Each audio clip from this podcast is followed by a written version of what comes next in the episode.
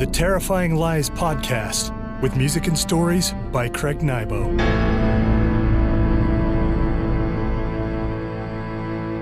Today, it seems appropriate to tell you about a card game I developed several years ago.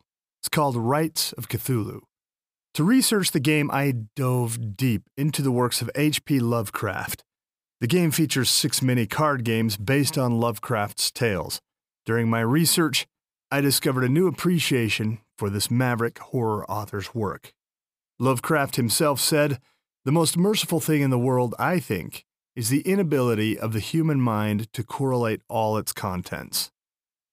About the game The entirety of mankind hefts no consequence, for our world is merely a borrowed rock.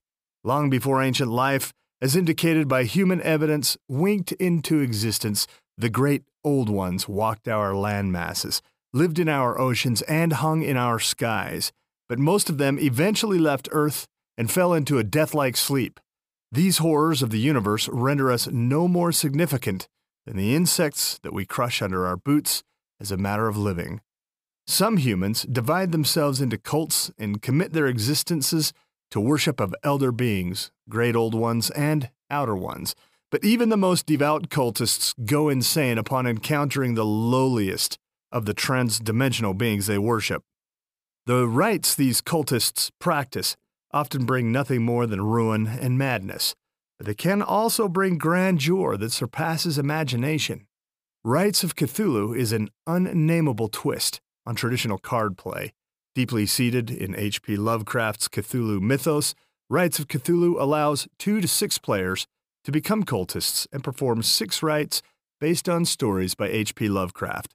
During each rite, players compete for artifacts such as the Necronomicon, Henry Akeley's brain, the Jade Hound, and other iconic objects from Lovecraft's tales. The player at the end of the game with the most artifacts wins. Rites of Cthulhu comes with a deck of 68 cards and six rites tablets. You can pick up a copy of Rites of Cthulhu at Amazon.com.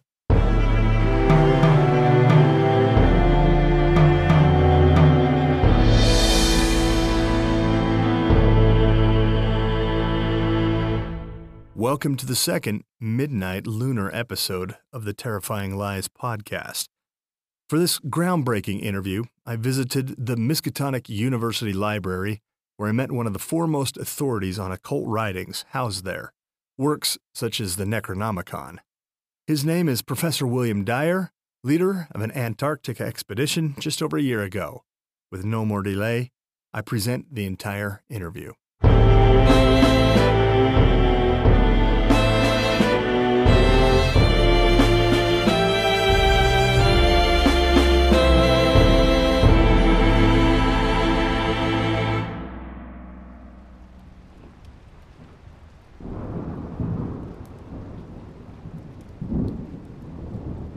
I sit in the library of the Miskatonic University, Arkham, Essex County, Massachusetts. A thunderstorm pommels the outside of the building with its violence and rain, but the library's hearth protects us from the elements with a comfortable fire. The shelves that stand around me contain probably one of the largest collections of occult books in the world. Across the table from me is none other than William Dyer, professor of archaeology at this fine Ivy League institution.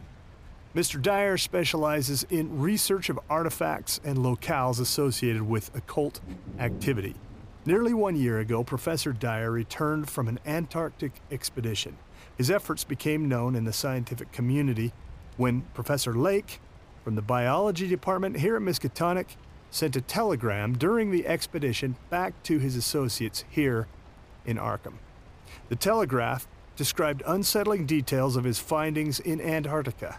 This communique has motivated a second group, the Starkweather Moore Company, to launch a follow up expedition to the region. Now, Professor Dyer has remained quiet up to this point regarding his findings in the Antarctic Circle, but Mr. Starkweather and Mr. Moore's aspirations seem to have motivated him to break his silence. Before we get started, Professor Dyer, is there anything you want to say to Starkweather and Moore? Well, very simply, just don't do it. It's uh, I've uh, I have published some uh, some things, you know, to the extent of what we saw, but I did not, you know, uh, publish exactly the entire uh, situation. So uh, I'm, I'm here to basically give the whole story so that Starkweather and Moore can just stop their expedition and don't tread where they shouldn't be going. Okay, well, we're going to hope that Starkweather and Moore have a chance to listen to this interview then. And let's get into your story. Let's start from the beginning. Frank Peabody, part of the engineering department at Miskatonic University, recently invented a radical piece of tech for the architectural and natural resources drilling industry. Can you tell me about Mr. Peabody and his technology? Well, he created this really uh, just advanced drill bit that could uh, uh, bore down into into the rock. It could uh, you know basically go further, uh, and it was lighter too, which is something that we would need for an Arctic expedition. We can't um, transfer you know heavy equipment in. So he made this very effective, very light, you know, comparatively light machinery so that we could just go through the strata and see what's down there. Okay, excellent. That's intriguing. Professor Lake in the biology department at Miskatonic University took an advanced team and discovered something strange in the ice, according to your records. Can you describe what he found?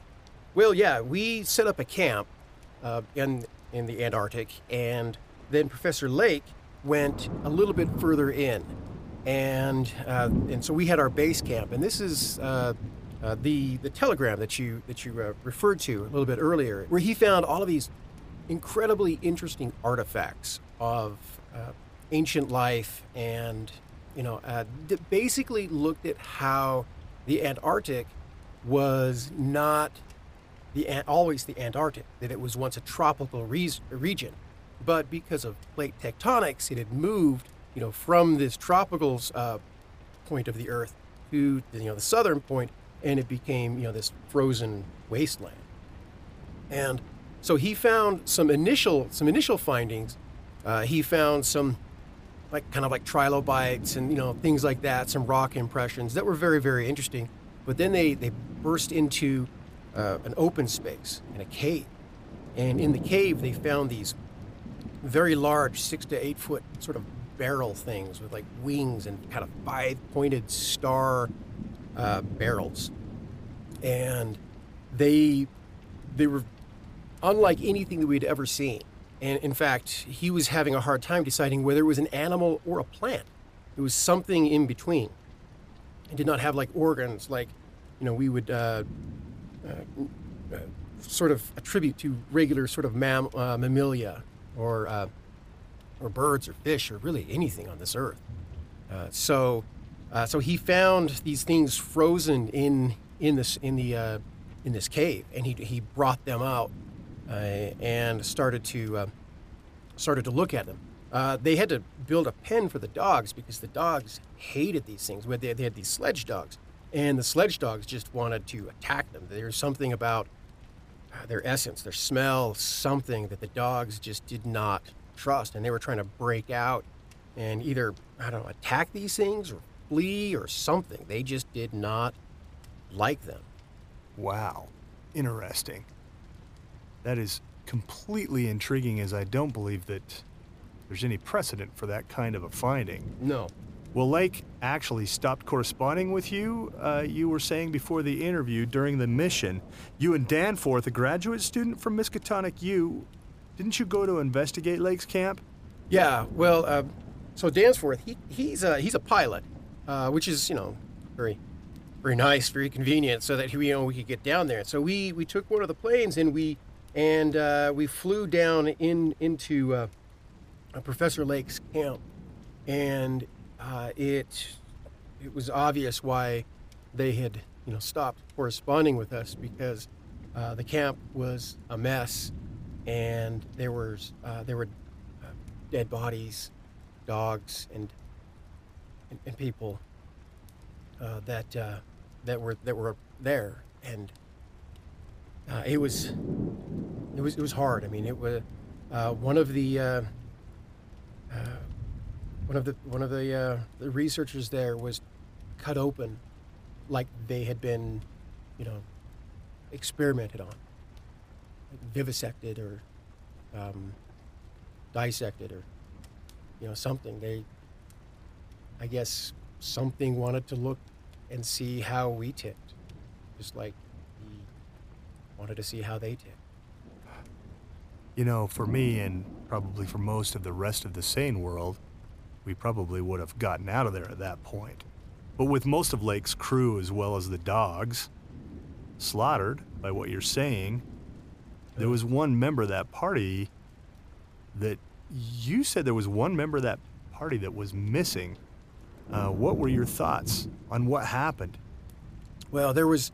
Uh, it's it seemed that we, we couldn't account for all of the dogs, and we couldn't account for all of the people, and there was some equipment and some other things that were just missing.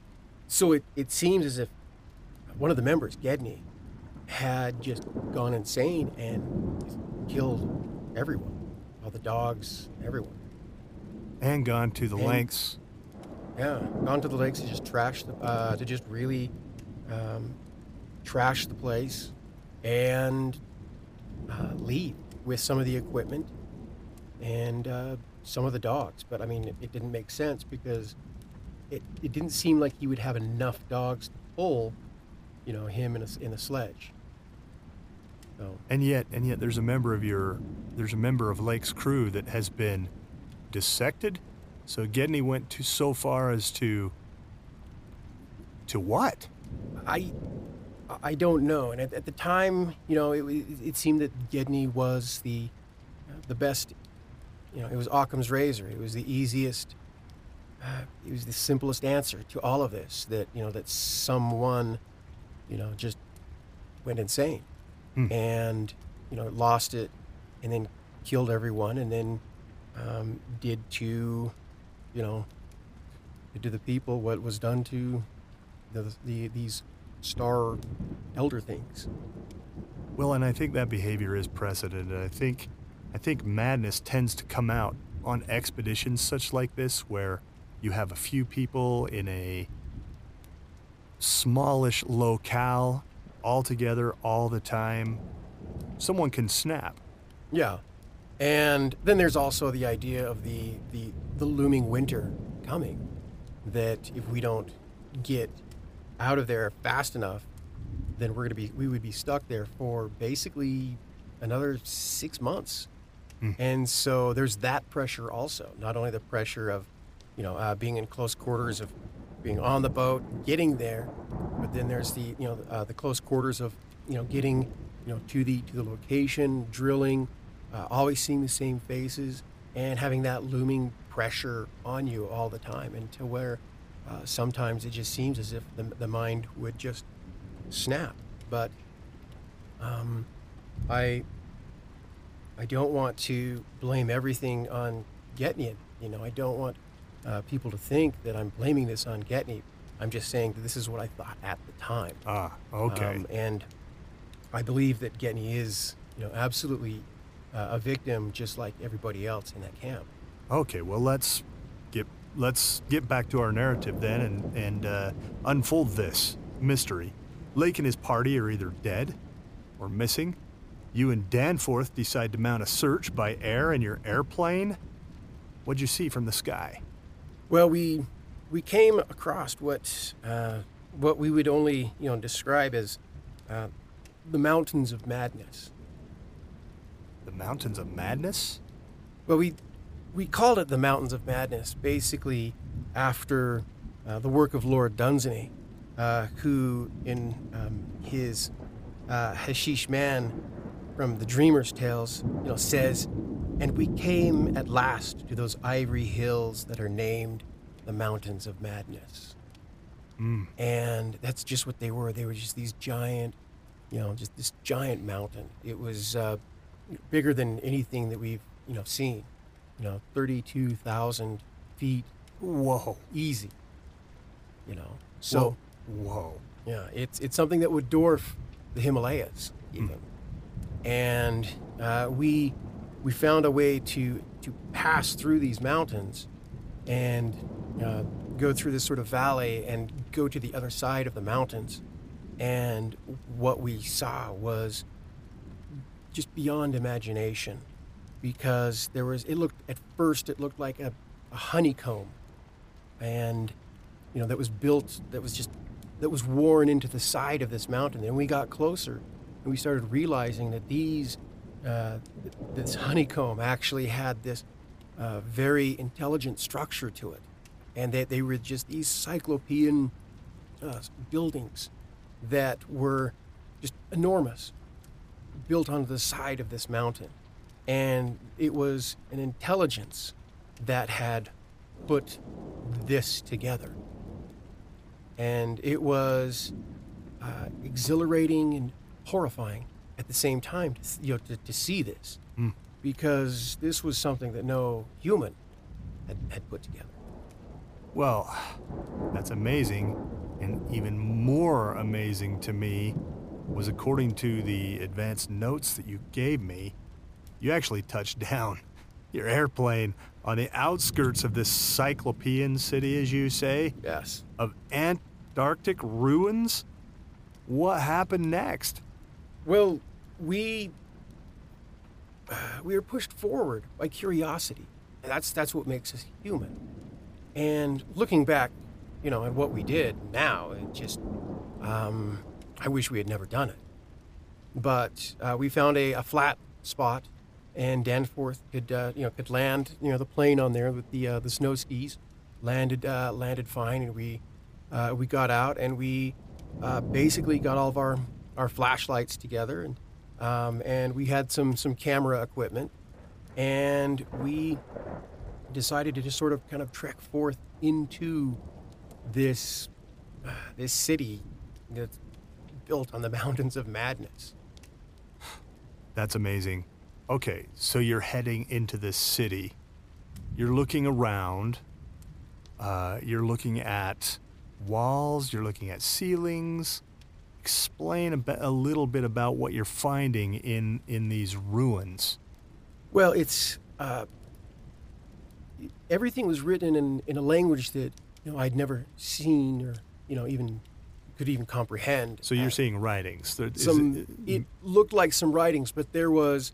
Uh, but the thing that is universal. like, books. You you found books of writings. no, or- we there was just like writings and you know some some things written up on the walls. oh, so carved like Some murals. Yeah, some And- murals and stuff. But uh, the thing that we, we could interpret uh, a little bit better uh, would be the artwork that, that, that went with the writings. I mean, we couldn't uh, we couldn't make sense out of the out of the the language that was uh, that was given, uh, but we um, but we could like s- sort of piece together a, a narrative and a history using the artwork. Uh, some of the artwork it seemed was missing. That that there was places where it looked like maybe a statue was, or you know something like that, and it was just gone. And so it it almost felt like the city had been abandoned um, for you know for some other place, and they brought with them what they could. But uh, what remained was enough to piece together a little bit, you know, the history of these inhabitants. Well, no doubt. This, this, this. You got back from this expedition over a year ago, just over a year ago. No doubt you've had some time to look through this material, look through your your drawings, and maybe cross-reference it with some of the books that actually we can see around us here in the Miskatonic University. I, I realize that you're an expert uh, as far as as far as an expert can be found on on some of these books and some of these manuals. You're talking about beings that lived in this enormous ancient ruin. Can you tell me, maybe with a little bit more specificity, just who might have resided within those walls? Well, the uh, the Necronomicon, which is actually, um, I think it should be right on the shelf over into the right over there. Um, but uh, I've, you know, I'd previously gone through uh, the Necronomicon, and after coming back from the uh, uh, this expedition, I looked through it a little bit, um, with a little bit more scrutiny. I think with a a better understanding of what I was seeing before in in this book. Uh, but what I believe that what we saw was the city of the Elder Things, who had come uh, from another planet, uh, you know, you know, millions and millions of years ago, and had s- established uh, life here on Earth, and created this uh, this city. As a part of that, they created these shoggoths, and which were uh, used for them as, as these beasts of burden. They were they were just there for, for labor and to help create this city. And uh, there, it seemed as if there had been uh, an uprising at some point in time, and uh, several sort of wars that went on uh, within the existence of this uh, this city. It, it's, and this city, when it was built, was built in a more tropical region. It seems from the artwork, you know, you could see that there was, you know, tropical plants and trees and and flowers uh, within, you know, within the city, and which could no, you know, could not uh, survive in this harsh exa- uh, you know, environment whatsoever. And so it, you know, it seems to reason that uh, the the city had befallen, you know, many tragedies, you know, with, with wars, and the final tragedy being plate tectonics just pulled this city into a, a more southern region, and it didn't. It made it so that it wasn't so much uninhabitable by these creatures, but just undesirable for these creatures, and they they seem to have abandoned it uh, um, for um, greener pastures. So they, they just up and left. They just, yeah, so it seems that they left and they took with them what they could and then left behind everything, you know, everything else. It was just, it seemed uh, like they just left. I'm getting a disturbing feeling, even conversing with you about this. I find this, I find this severely unnerving. I have to ask, while you were there, did you encounter any other living beings in those catacombs with you? Well, there, there was the penguins. Okay, well, just, so just penguins. Nah, well, um, these were enormous penguins, and it just it seemed like they had no sight. They were bigger than the king or the emperor pen- penguins by at least a foot or so, and so they're like they the were size just of a man. they were they were enormous, and they they seemed to be blind, living in this, uh, living in the catacombs, and it was yeah they were very, very off. There was something not right about them, that just made being around them, you know, just gave you this uneasy feeling. So you're walking the halls with these enormous penguins, probably curious about what you're doing there because they obviously haven't seen anything like you. As you walked the halls of that ancient city, did you ever see any signs of Lake and his party? Yeah, we we did find a sledge, and it you know it uh, we we looked through it. There were some supplies, all the you know the the, the supplies that we figured were missing, and um, there were the missing dogs and and and Gedney's body was was there on the sledge. So was Gedney frozen in the act of driving the sledge? No, it seemed as if he was put on the sledge and drugged there. He had been dead for quite some time. And he, it looked like he died um, from violence and not from exposure. What about the dogs? In what state were the dogs? Same. They look, they, it looked like they had died in a, in a fight. So just utterly torn apart. Yeah, pretty much. It's they were they were brought there for some uh, curi- for some you know some curiosity brought them there, and it wasn't their curiosity; it was something else's curiosity. So I'm putting things together here. So back at Lakes Advance Camp, there's the body of one of your party who's been dissected. And you later find Gedney, who's died of violence, placed on a sledge, and drug into the Cyclopean city. Uh, Was this a continuation of some form of experimentation? What, what was going through your mind here? I, at that point, I think the only answer that I have, and it's, it's not a logical answer, but I don't think that the Elder Things were entirely dead. I mean, they seemed dead, you know, by Lake standards, but by Lake standards, he couldn't figure out even what, what it was, whether it was an animal or a plant, or you know, he couldn't figure it out. And so, if you don't know what it is that you're looking at, how do you know if it's dead or not? So you're walking the caves with something. So, whatever drug that sledge, you know, to this point, was in there with us. Well, you had to be scared. But all you've seen of life in this cave is enormous mutant penguins. Were there signs of anything maybe more menacing than those penguins in those ruins? Well, we we heard a sound, and there was this smell about the place that I just it's it's like nothing I can really explain.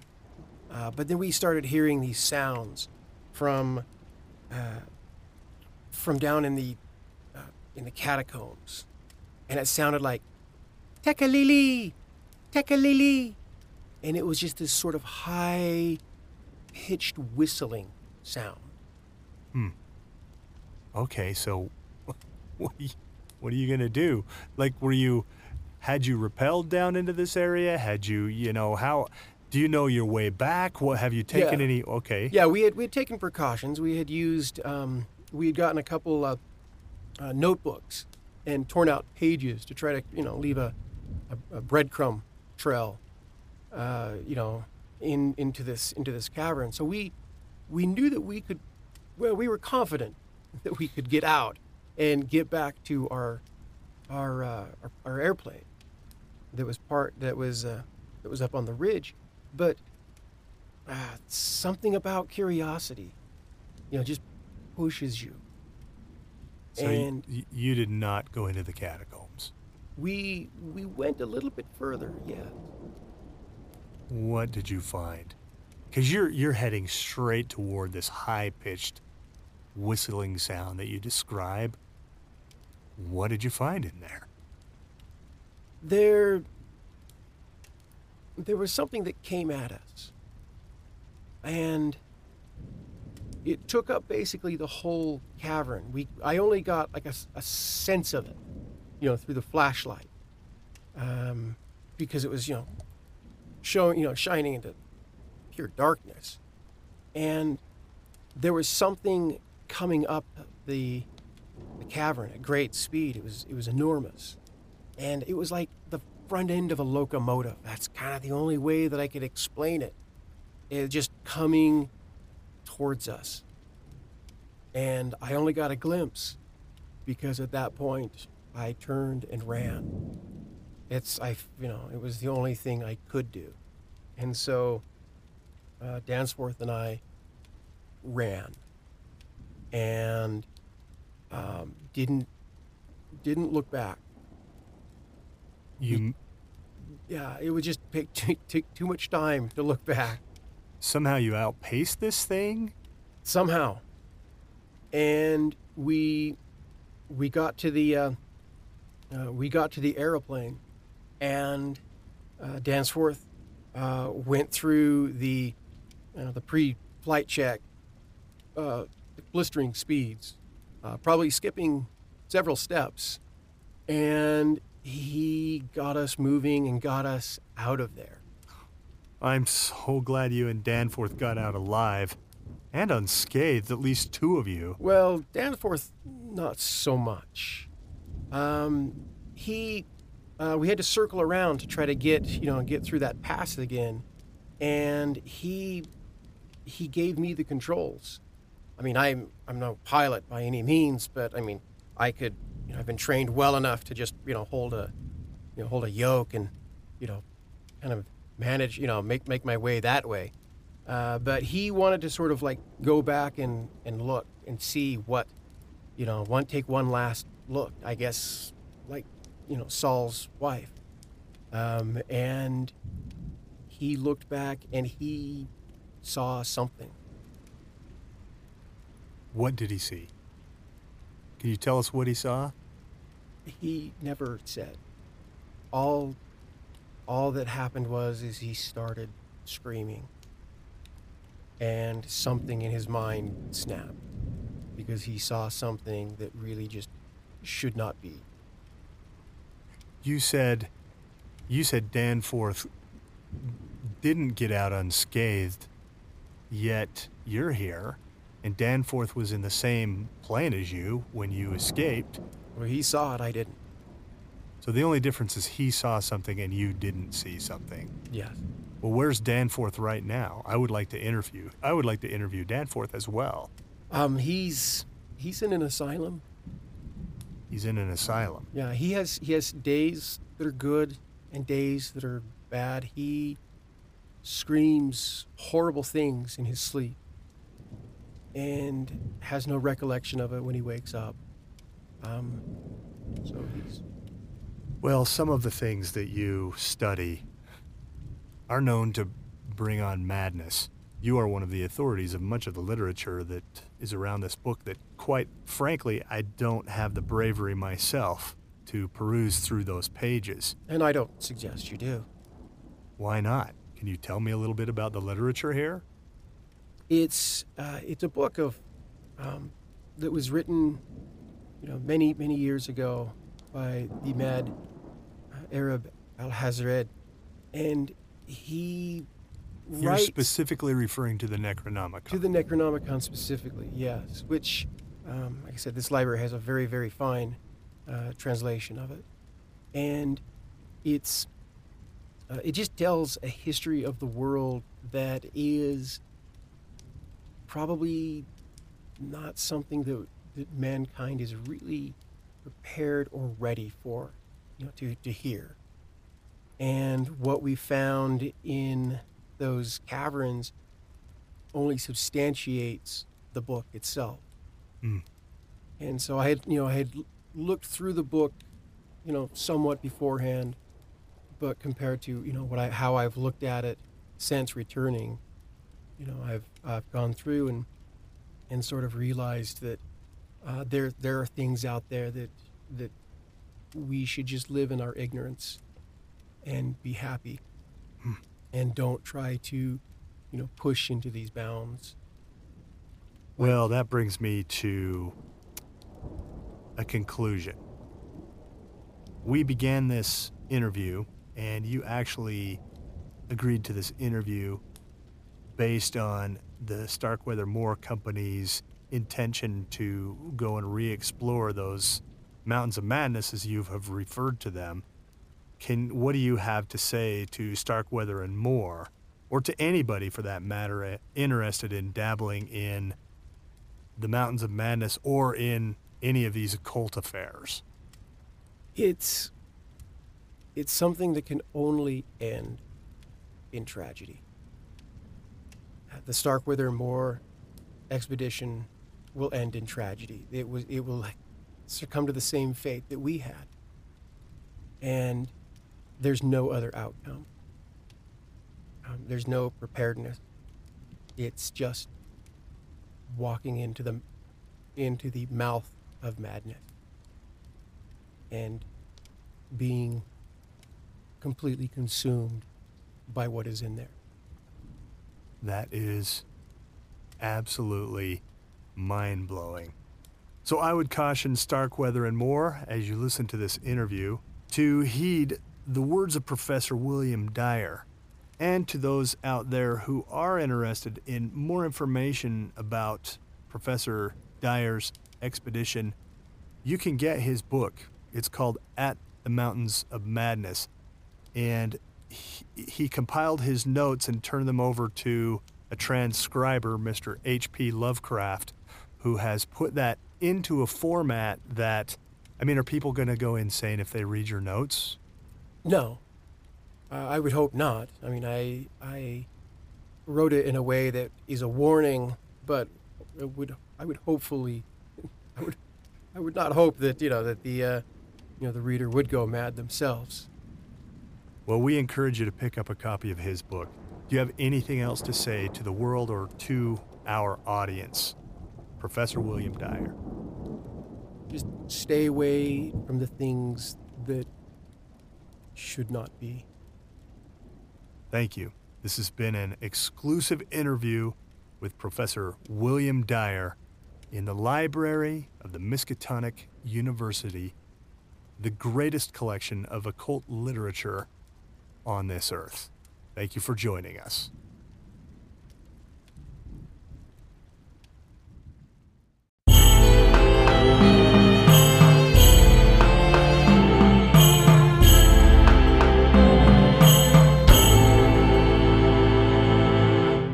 This has been an interview with Professor William Dyer based on the novel At the Mountains of Madness, written by H.P. Lovecraft. Professor William Dyer was played by Professor Patrick Murphy, who I've known and loved for decades. Patrick teaches psychology, AP psychology, and debate for the Weber School District. He also works as an adjunct instructor in the Department of Communication at Weber State University Aside from Patrick's literary prowess, he's a pop culture fanatic. He spent the better part of two decades incorporating comic books, science fiction, and all things nerdy into his teaching curriculum. He's organized and participated in numerous panels at San Diego's Comic Con International, spoke at academic conferences, and wrote a textbook on student generated autobiographical comics. Murphy's number one goal is finding alternative paths to student engagement and learning. Patrick is also a filmmaker. Perhaps his most appropriate piece to this interview is his film, The Cultist Next Door. You can watch this film on YouTube by visiting the link in this episode's description. While you're there, I recommend that you subscribe to his YouTube channel. It's called Chupacabra Productions.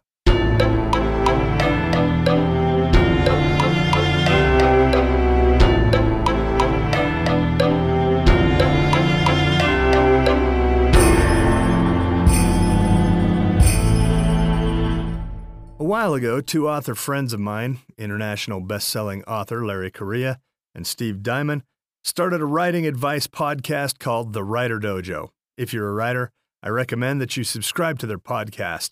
They offer some of the best advice I've heard on writing and marketing. Well, just before their launch, Steve Diamond asked how I would feel about composing the theme song for their podcast. I was up to the task. They don't play the entire song on their show, so I thought I'd share it here. I now give you the complete theme song for the Writer Dojo podcast. Enjoy.